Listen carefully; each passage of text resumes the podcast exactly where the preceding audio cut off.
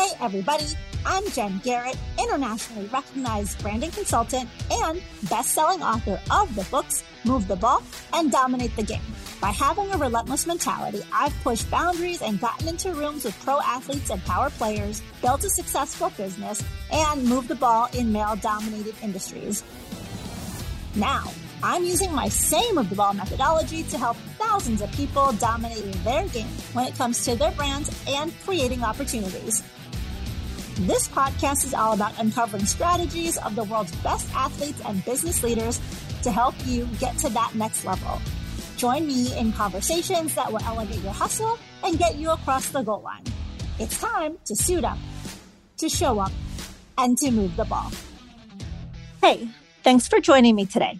I'm excited to have you back for another episode. And today you are in for a real treat. Real quickly, though, if you haven't already done so, be sure that you follow the podcast so that you never miss an episode and also share the show with some friends, family, colleagues, and coworkers too. Before we get into today's chat, I just want to say that we recently had the 2023 NFL draft, and I'm so incredibly proud of all of the guys that I know who were either drafted or signed as undrafted free agents. The important thing to remember is that everyone's path to the NFL and in the league is different. And now the work is about to begin. The door is open and now it's up to each and every one of these guys to move the ball. Okay. You're about to hear my conversation with Wesley Walker. Wesley is a retired NFL wide receiver who played for 13 seasons in the NFL, all with the New York Jets. And speaking of NFL drafts, Wesley was drafted in the second round of the 1977 NFL draft as the 33rd overall pick. And on the show, Wesley discusses his experience on draft day, his time in the league, how he recognized the importance of education, and much more. I absolutely love this chat with Wesley, and I know you will too. You ready? Let's go. Wesley, it is so great to have you inside the huddle with us today. How are you? I'm doing fine. I'm glad you gave me a call and I'm pleased to be with you. Well, I appreciate you being willing to come on the show. I'm really looking forward to our chat. You're just one of those guys that's got a lot of positive energy and I love your perspectives. And so I'm looking forward to you having some great conversation and great insights that you share with us. So I last saw you. It was Super Bowl weekend in Phoenix, Arizona. I saw you at the taste of the NFL. What is that experience? I know you've been doing it for a number of years. What is that experience like for you? Well, I feel like I'm a newbie. I had a friend, one of my teammates, Freeman McNeil, who used to do it for many, many years. I've always heard about it. And I just happened to be in Miami on vacation when his friend who goes down there with him invited my wife and I. And it was really nice because at the time, because they kind of changed the format, you know, they had different players, Hall of Famers. You go to a table, get their autograph, take pictures with them, and then you taste the food. You go to different booths and whatnot too. But it was nice seeing friends that I played against or with, or Hall of Famers. Or one comes to mind, Tony Dorsett, who I finished second behind him for Rookie of the Year. And it's just nice to see guys that you've played with or you've admired over the years. And I've been doing it the last three years. And I was fortunate. It was in Arizona where I just moved to, and I was glad to be able to participate. The NFL has always done a very nice job with different charities, and this happened to be donated to uh, a foundation for the students who are involved in the culinary services. And I had a good time just meeting with them, and I'm a big proponent of education.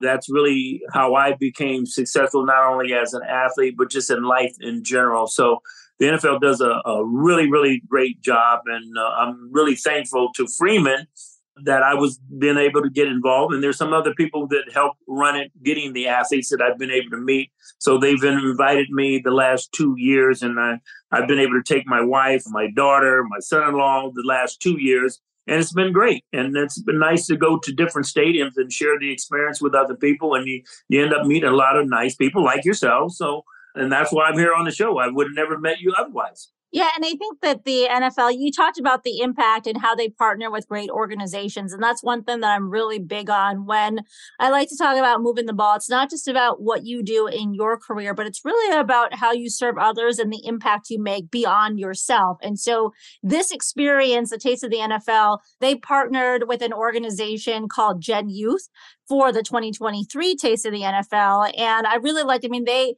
in terms of impact, they had a collective impact of $1.8 million and 100 million school meals that they were able to deliver to what is called food insecure students, who are students who don't necessarily know where they're going to get all their meals. And so I just think, I mean, it's such a great way to continue to make an impact in the community. Well, I'm here to serve, and, and you just touched on some things that you're helping others. And I often wonder why I've been put on this earth. And I was watching this movie with Denzel Washington and The Equalizer. And in the beginning, there's a comment by Einstein.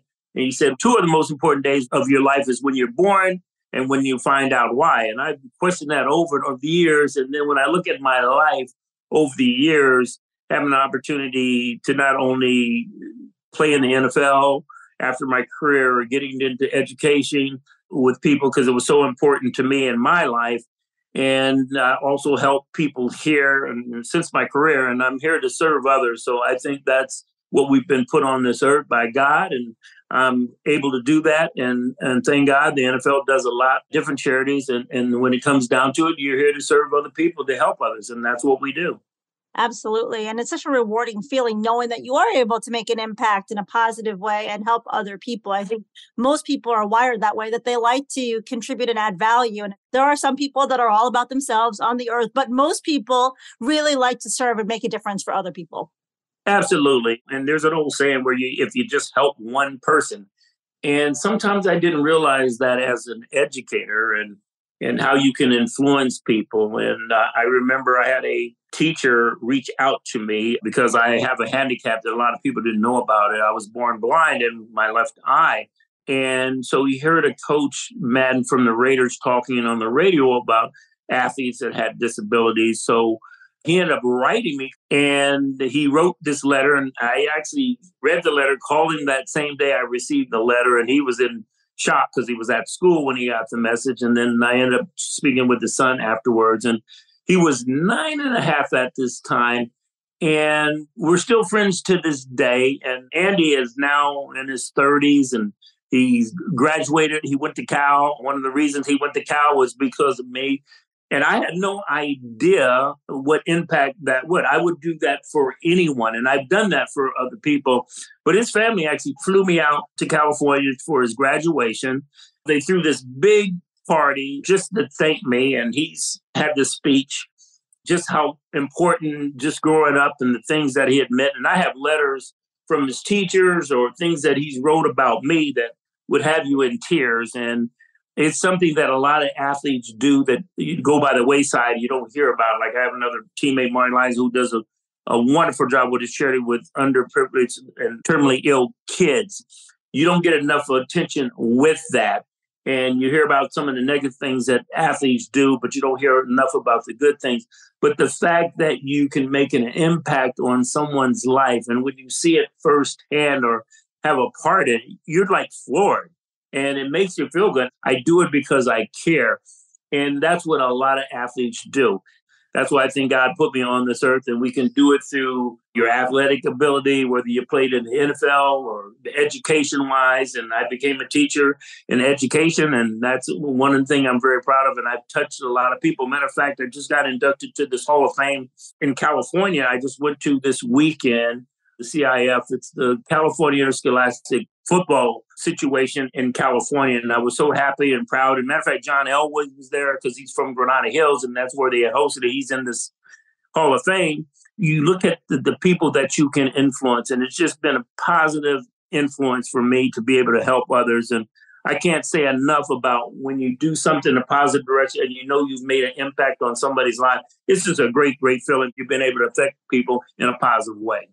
For sure. And you talk about how there's a lot of athletes that are focused on serving communities, making an impact. And I know a number of guys who are currently in the league or student athletes through NIL now that are using their funds to really make a difference in their platform because social media has grown over the years. Obviously, it wasn't uh, around when you were playing in the league, but it allows people to have more visibility into what these athletes are doing. And so when they are looking to make an impact in the community, their reach is even farther for support as well for their initiatives. I'll give you an example. A member of the current draft class here in 2023, Emil Ekiyor Jr., he played at the University of Alabama. You know that I'm an Alabama alum. And Emil, what he did was he was on a mission to, he partnered with an organization called I think it's Good Samaritans. I know there's a word I'm missing, but anyway, it was to provide shoes to 20,000 kids in the community. And so uh, I really love that he was using his name and his platform and his social media presence to bring visibility to raise more funds so that they can get more shoes out to the kids. And that's something that's very important. There's so many things that are out there that people are going through that they don't have. And my wife and I, we do a a service for families. And before we left New York, we helped the elderly, whether it was in hospice or things that they needed. And you just have a very special place in your heart to help people. We're doing that for families out here that don't have much. I've been in houses with a, a family that is husband and wife that are blind and they have young kids that need help. And we can offer our services, and we do it for a lot of people out here for the children. And it's just a nice feeling. But a lot of people just don't know, just like the, the situation you're talking about. There's a lot of things out there that people are deprived of, and they don't get a chance to have the benefits of some of the things that we have and we take for granted. And if we can kind of help those people, whether it's kids or families, to try to help them in any way, that's always a positive solution to try to help others. Absolutely. Now, you mentioned this young man that had gone to Cal. You went to Cal as well. You're from California, from Carson. I used to live in Orange County, which is not too far from Carson. And you were setting records in high school, All American, went to Cal, had a great career there. What was your experience at Cal Berkeley? I loved it. And I try to tell kids there's a lot of athletes that have the talent that I've been around and they weren't smart in the classroom, cutting class, not getting the grades. And I'm thankful that I had great parents who taught me the value of the education. And so my goals throughout my life in school was to be the best student I possibly could. I wanted to be the best athlete, but I wanted to be the best student athlete. And consequently, I received good grades and and it was important when you know all through i had this discipline through elementary school to junior high school. And high school was very important because i didn't know how valuable that was going to be. But because my grades were good and i had the athletic talent i got recruited to every major university in the country. And i could have went anywhere i wanted to. I didn't know i was going to end up at cal. Cal is a good academic school and it was in, in California. I, I, went all over taking trips. I didn't want really cold weather and I wasn't sure where I was going to go. But when I went up to Berkeley, it was just so different. And I was like a black hippie growing up. I thought I was going to be the next Jimi Hendrix. I love people and it just fit my personality and I enjoyed it. And I wasn't there just for the football aspect of it, I was there for the education. And I'm just blessed that I had that ability to get to college, do something with that and then hopefully do something with your life after your career is over. And that's what I'm trying to do now. But I couldn't tell you the value of an education being at Berkeley and the experiences that I had, and I wouldn't have it any other way. Even though we didn't win, we had one great year where we led the league in passing and rushing. I was around some great athletes who had gotten drafted in the pros, and we we had a chance to get to the Rose Bowl, and we end up tying UCLA for the championship. And because they beat us and had the better record, we weren't able to get to the Rose Bowl. And the sad thing about it is that we led the league in rushing and passing, and we didn't get a bowl bid, and so we lost out. And then my senior year, I had a very serious injury that cut my career short as a you know athlete at Cal and I was still very fortunate to get drafted in the NFL. But things didn't go as well as planned. But that's why I went to Berkeley because as an athlete, there's injuries involved, and you never know when that's going to be, and you have to have some education to fall back on. So that's what I did. But I couldn't ask for a better education, a better place to be, and I never thought I'd leave Northern California. And lo and behold, I'm here in Arizona. But I certainly enjoyed it. Well, you're not in a cold climate, unlike in New York, where you played your entire career. So at least you're still in some warm climate here in retirement. Well, I'll tell you what, it's not as bad as one would think being in New York. And matter of fact, they didn't even get snow this year. And we've had our snowstorms and it can get cold. But I'll tell you what, I've never had heat like this for an extended period of time. And I don't care about dry heat, humidity, it gets hot here. And it's already starting to rise now. And I think we're going to have record temperatures this Sunday. So there's times where I want to kind of get away to a cooler climate, and I will do that. But uh, I really enjoy it here also. It's nice and clean. I'm here with closer to my family out in, in California. But I go back and forth to New York because I have my three kids. I have six grandkids out there.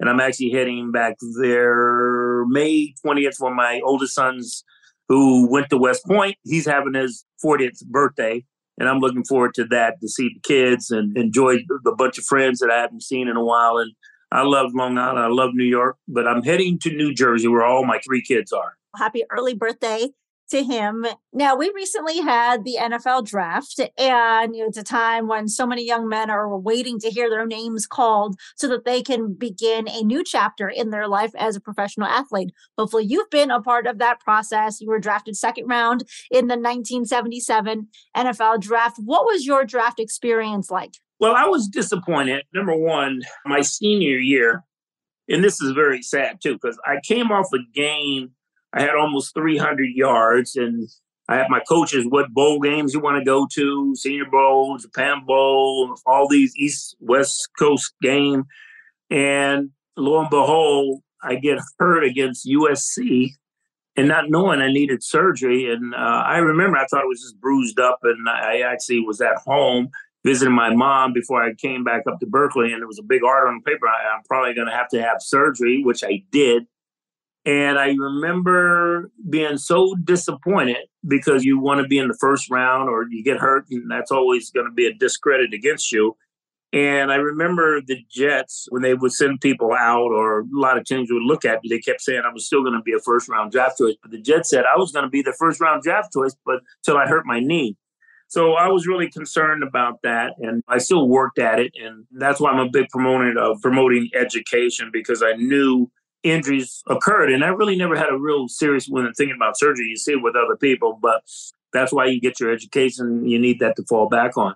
So when the draft was started, I'm waiting for the call because normally when you're in the first round, you're going to get this early call and and I had everybody and their mother calling me at home, and it wasn't anybody from any teams. But then I got a call from New Orleans, matter of fact, and I was excited because they had just drafted my teammate Chuck Muncie from the previous year, and they said, We're just starting the second round. We're going to draft you.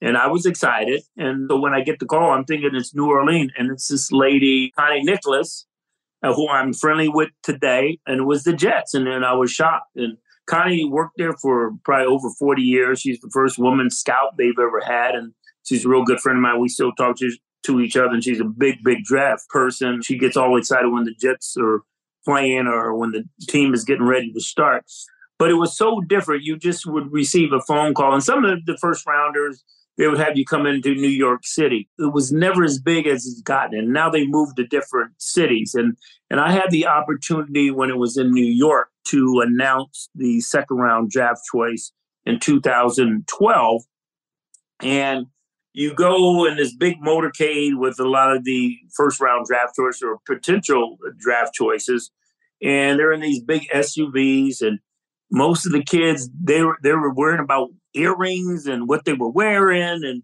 you hear them talking about all these things that really don't matter in life. And i'm thinking man they have no idea what's in store for them. And they should be thinking about what are you going to do from a business sense and actually finishing school and make sure if you get drafted you know what to do with the money that you're going to receive. Or you may not even have that opportunity. You may get hurt. So but they were focused on the wrong things. But it was a red carpet treatment. Everybody's dressed to the nines. Even I was dressed to the nines. You get out on this thing and you're greeted by all the press and doing interviews. And it's this big, big scene. But back when I was playing, it was just a simple phone call that you would receive, unless you're a first round drafter where they have you coming in. But it's just so much money and the business aspect. If you look at it now, and they'll have the families and the different housing wherever they're located. It's it's just a big thing, and it's got to be a nice feeling. And and I just remember not getting that call because it was just, it would be nice to be in the first round and you're getting all this uh, tension and whatnot. It's just a, a, great, great feeling. But now it's changed where it's really more of a show now and, and a business show. And uh, I know the commissioner very well, and, and the commissioner he was an intern with the Jets, Roger Goodell, when I was playing, and and he's a personal friend, and and and it's nice to see how things have evolved from the NFL and where people are coming from, the people that you know, and where they've gotten to. But it's a big, big show that they put on, and it's nice, and I've always liked it. Always, this is something that you dream about and would love to be a part of or have that experience. And some people don't get that experience, and I was lucky just to go there to introduce the draft choice, but I would have loved to have been one of those players who were getting introduced to the media, being on stage, walking the red carpet to be introduced like that. But that's changed. They just didn't have it like that when I was playing. And something else that you and I have talked separately about is everybody's got their own path in the league, and the longevity of their career as a professional athlete is not dependent on the round that they were drafted in. So we've talked about how there's first round guys that have not made it very far. We've had undrafted free agents that have gone very, very far, or sixth, seventh round guys. So everybody has a way to get into the league, but staying in the league is a chore in itself. And there are some people that know how to do it well. It's not just about the talent, as you know, it is a business too, and you are a professional. But so just because you're not first round doesn't mean that you're not going to be successful either. Absolutely not. And I think most athletes know that things happen. It doesn't mean that you cannot make it. And I've always been told I couldn't do this. I was too small and being blind, couldn't catch. And I had all this speed, but uh, can you catch a football? There are a lot of things like that. Doesn't matter as long as you get the opportunity. And it's a shameful when you come in with all this popularity and you you're drafted high and then you don't make it. And that's got to be a big disappointment. And teams do make mistakes like that. I don't understand how that works sometimes. And I was listening to Tim Tebow. He was at a, our church where I go to, and he was doing like this little interview with the pastor in the church. And you have these goals. And here's a guy, and he's a typical example who won the Heisman Trophy and then things never did work out. He went to, with a couple of teams, didn't really make it, and then he actually tried out as a tight end and didn't make it. But he had a different calling in life. I don't know what calling God has for all of us, but sometimes it don't work. Sometimes it works. Look at Tom Brady, same thing. There's a lot of diamonds in the rough, and you just have to know what you have to do from a standpoint of your ability, how to get there. And I think a lot of the young people just don't know what it really takes to get there. And even myself, knowing the talent that you have. You have to work at it. And to get to the Super Bowl is so tough. And I don't think I even knew how difficult it would be. And some guys never get that opportunity. And you get close. And there's a lot of great players who have played this game who've almost got there. And it's just so much that goes into it. And some people have that luxury of getting there and some people don't. And a lot of it's health, some of it's being with the right team, some of it's just being having the opportunity. And if you don't get those things that kind of fall in place, sometimes you can't reach your goal. I have to be honest, there's a lot of times, like I was lucky to come in starting right away. But if you're not utilized properly, you can't reach some of your goals. And some of those things are out of your control, depending on the philosophy of the team, the coaches, and direction. And some people can't see the abilities that you have. And I think out of all the coaches that I ever had, I had two really coaches that could see certain things in me and brought me to a level. And one of them happened to be my high school coach, and one happened to be on the pro level. That's only two coaches out of 13 years of me playing in the NFL and in my career. And so, if you don't have somebody that sees that in you and don't put you in positions where you need to be, and you have to know yourself what you need to do to be prepared to get there, and that's what a lot of kids don't really know. And, and things have changed where they have a lot of programs that you can be in shape to get there and have to continue to do and work harder every year. But a lot of it, when I was coming up, we didn't have those things. So you didn't know. So sometimes you're doing yourself a disservice, not getting all the information you can to be better, but you don't know this at the time. And I can look back on my career now and say, I wish I would have had this. I wish I could have done this. And you would do things a lot different. But that's just a part of the process. And I'm still blessed of the compliments that I've been able to make in life. But I also look at things that it could have been better. And I look at people that I played against that have gone to the Hall of Fame and they weren't as good as I was, but they're in a better situation because of health or being in a situation where the teams that really utilize them in a proper way to get their stats up. And if it would have been differently where you get the same opportunities, it could be better for you. But that's just the business that you have to deal with, and you just got to go with what is thrown at you.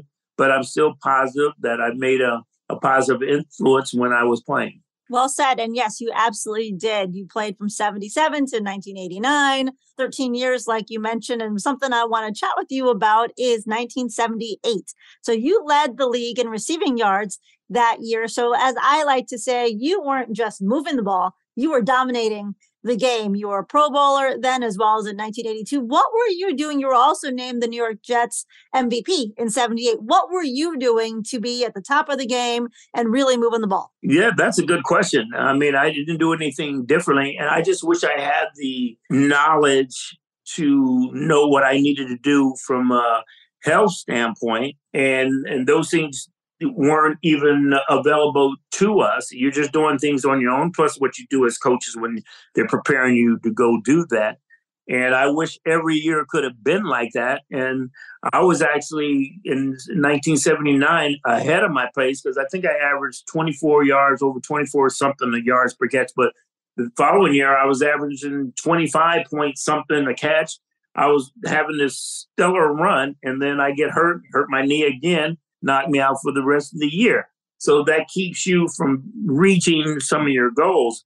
But the bottom line is it could have been better. It just happened to be things worked out for me. It could have went the other way because our starting quarterback, who's an Alabama guy, Richard Todd, had gotten hurt. And this kid, Matt Robinson, stepped in for him and he played lights out. And you know, I ended up going to the Pro Bowl with him. And I always used to say, I don't care who's back there, just throw me the ball. I was never cocky like Keyshawn Johnson. Throw me the damn ball. I wish I would have been. It's about opportunity. And I was only presented with a few opportunities that I was able to make to give me that year to go to the Pro Bowl and become MVP. And that's an awesome, awesome feeling. I just wish I could have done that more multiple times, but a lot of times because of injury. And that's probably been the most important thing that really put a kilter on my performances in, in my career. And I think about the games that I missed, I probably would have doubled my numbers, even though I wasn't getting the catches that a lot of receivers were, were getting. And that was frustrating. I was very frustrated being a New York Jets because I would look around the league, even during the time. I think the most ball I ever caught in one season was 62.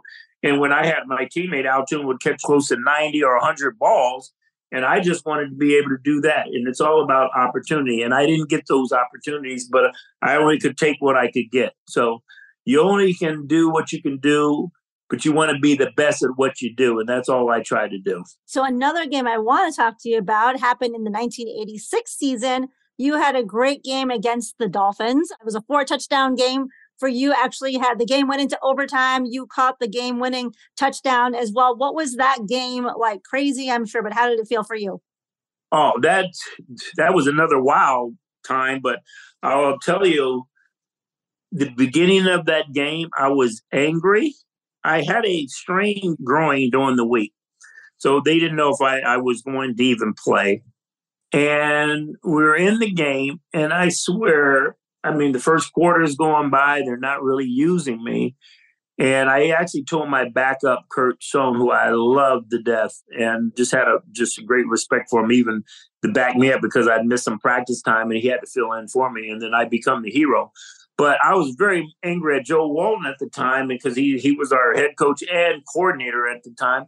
And I'm like just begging him to run certain plays or whatever. But I remember towards the second quarter and towards the end, he we had this one play action play, and it worked like clockwork, and it was easy touchdown.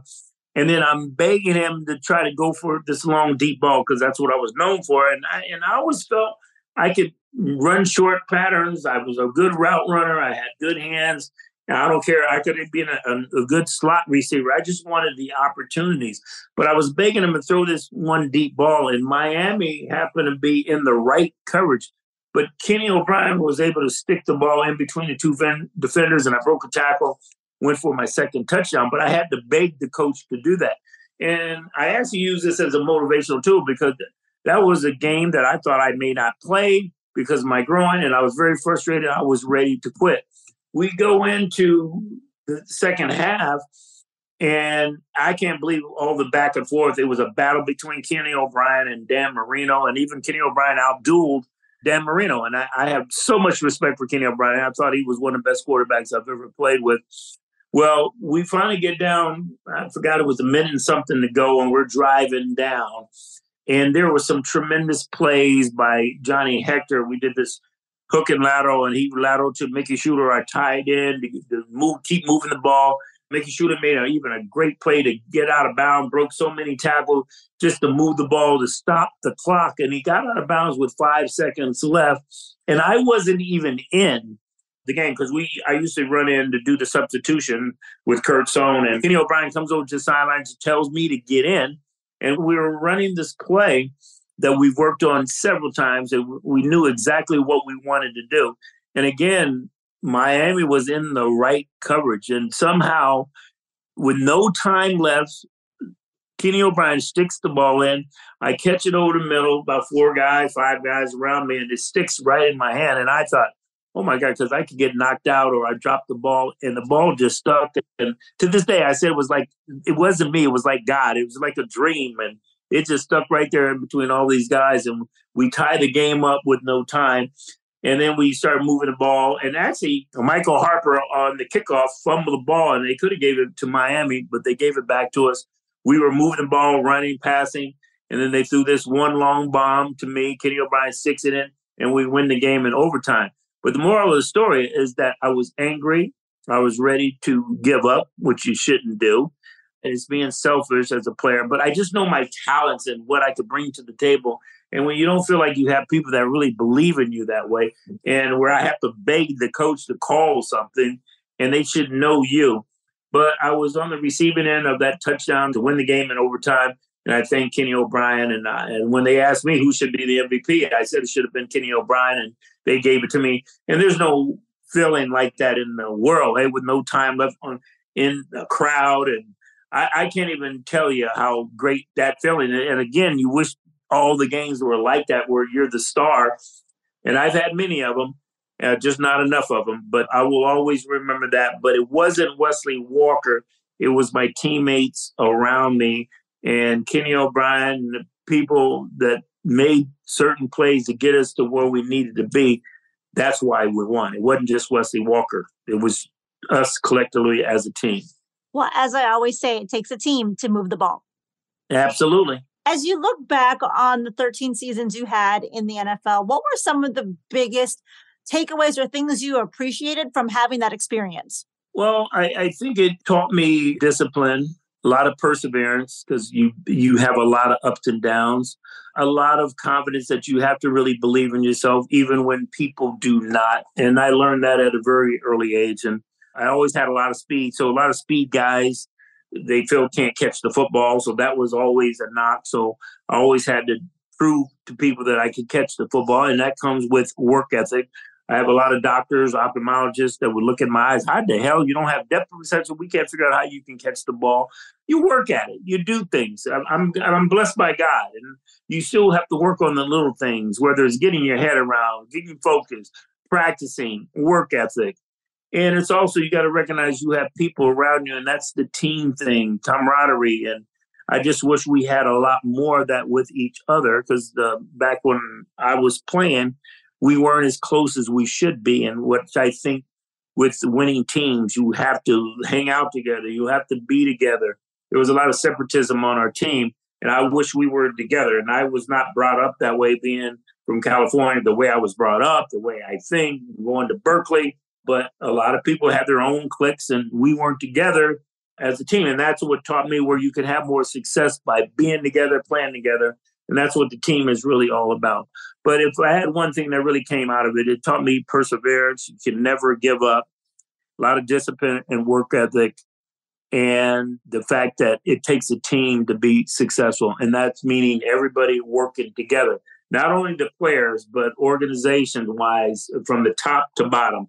And that's what it really takes to be successful. And I just hope the Jets can one day accomplish that. And they did it in 1969, but we've been waiting too long. Super Bowl three. Yep. Earl Christy is another fantastic individual like yourself, by the way, who's got amazing energy, lots of positivity too. I, I love him. I was so disappointed I missed his 80th birthday party. His wife threw for him. It was amazing. And I had a chance to send a little video to thank him for just being the person he is and what he's brought and just a gentleman. And to me, that's what it's all about with people. You can meet a lot of guys, and some guys are just not that nice. I don't know if it's the money, the power, and and I hope that people will say, I've never changed. I'm no different than you, Jen, and I'm just a human being. I just happen to be able to play in the National Football League. I'm no different than anybody on this planet. Something when you mentioned Earl, I really noticed the first time I met him just how much energy he has. And there are people in this world, the great leaders are the ones that get other people energized around them. And he is somebody that does that. In my first book, Move the Ball, I talk about how great leaders have the ability to energize the people around them. I have this acronym called MAD Pride, and the E stands for energy that energizes. And Earl Christy within his 70s, he just has, I, I hope when I'm 70, I have that much energy because he definitely, he's got a lot of it. Well, I'll tell you what. I'm I'm to be. Hopefully, I'll be alive. I'll, I'll, two years. I'm to be 68 in May, so I got two years. I hope I have that energy. And I remember when I first met him, and it had to be maybe three or four years ago. And I really didn't know who Earl was, but they have a lot of Legends weekends, and I had to do a Q&A with some of the fans and he was up there. But he was so gracious and it's like I, i've known him for years. Joe namath is the same way but he's always positive. And one of the things he's really into is the faith and i'm a big faith believer. That makes it even better. But i don't think i've ever seen him down. He's always positive. And i think it was not this year because they had a big party down in miami but it was a year before I, I, I was down there visiting and I was with a friend who gotten tickets to the, the Miami Jet game. And so we were there and I'm walking around the state.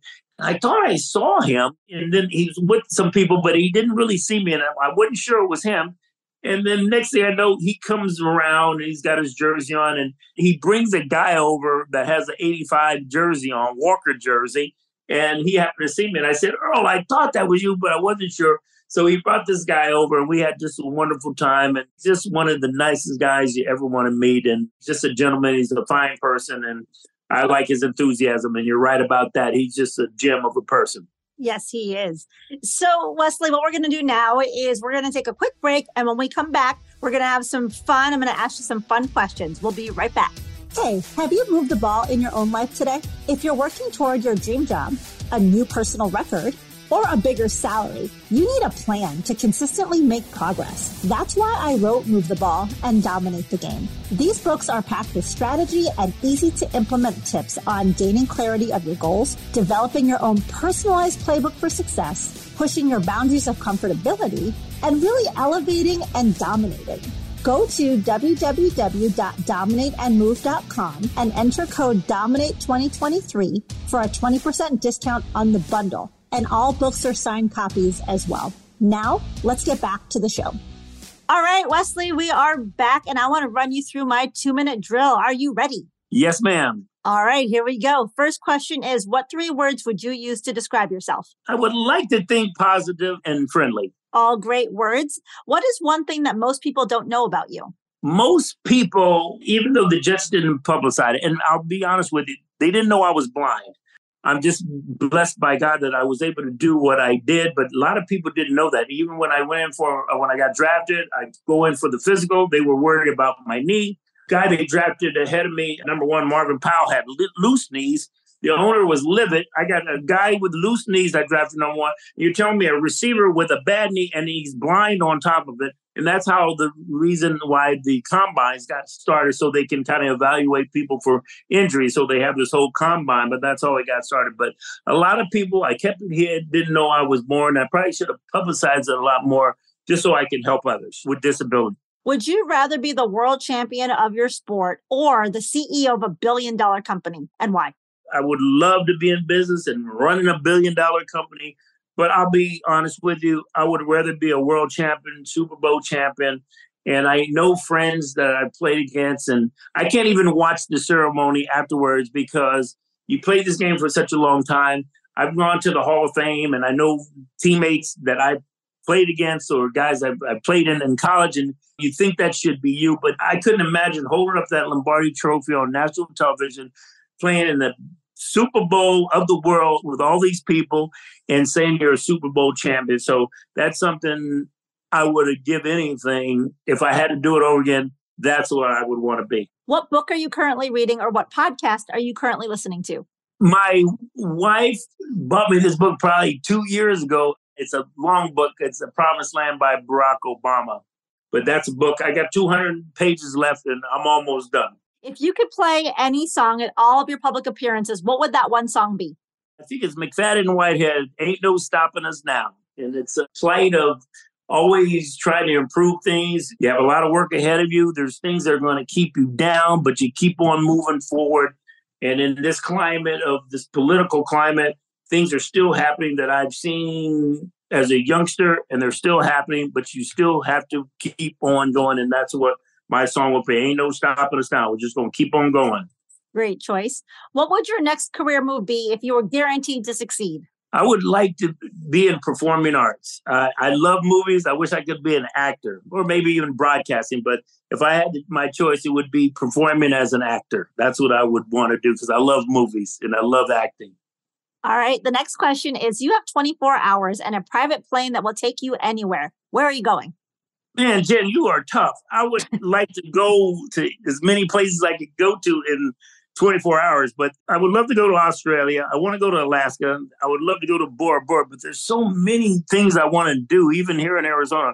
But I like traveling, like like being in the water. I would even want to go to Thailand. There's just so many of them. I would do every place I could go that I would want to go to in 24 hours. I'd do as many as I could. All right. The bonus question is M&Ms, plain or peanut? Peanuts all the way. I'm a peanut man. All I have to have any chocolate. It has to have nuts in it. I can eat the chocolate, but I have to have peanuts. I got a whole bag of cashews in my room right now. Good to know.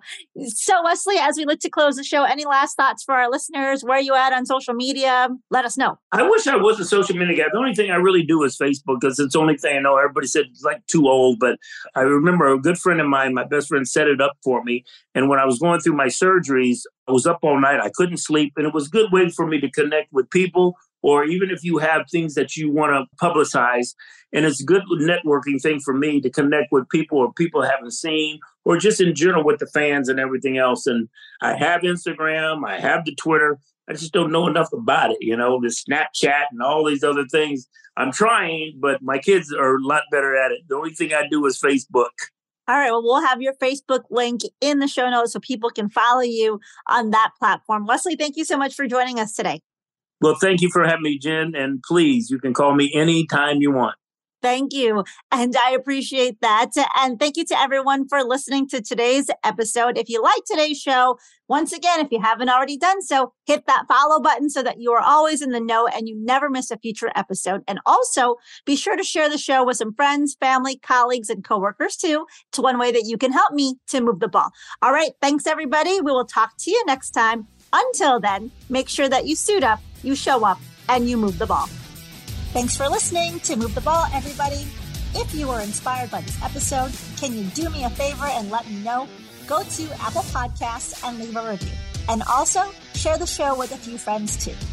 Next, I want you to go to getinsidethehuddle.com and join our email list. This will give you priority access to tips and strategies that will help you get more done today. Not tomorrow, not next week, today. You got that? Okay. Until next time.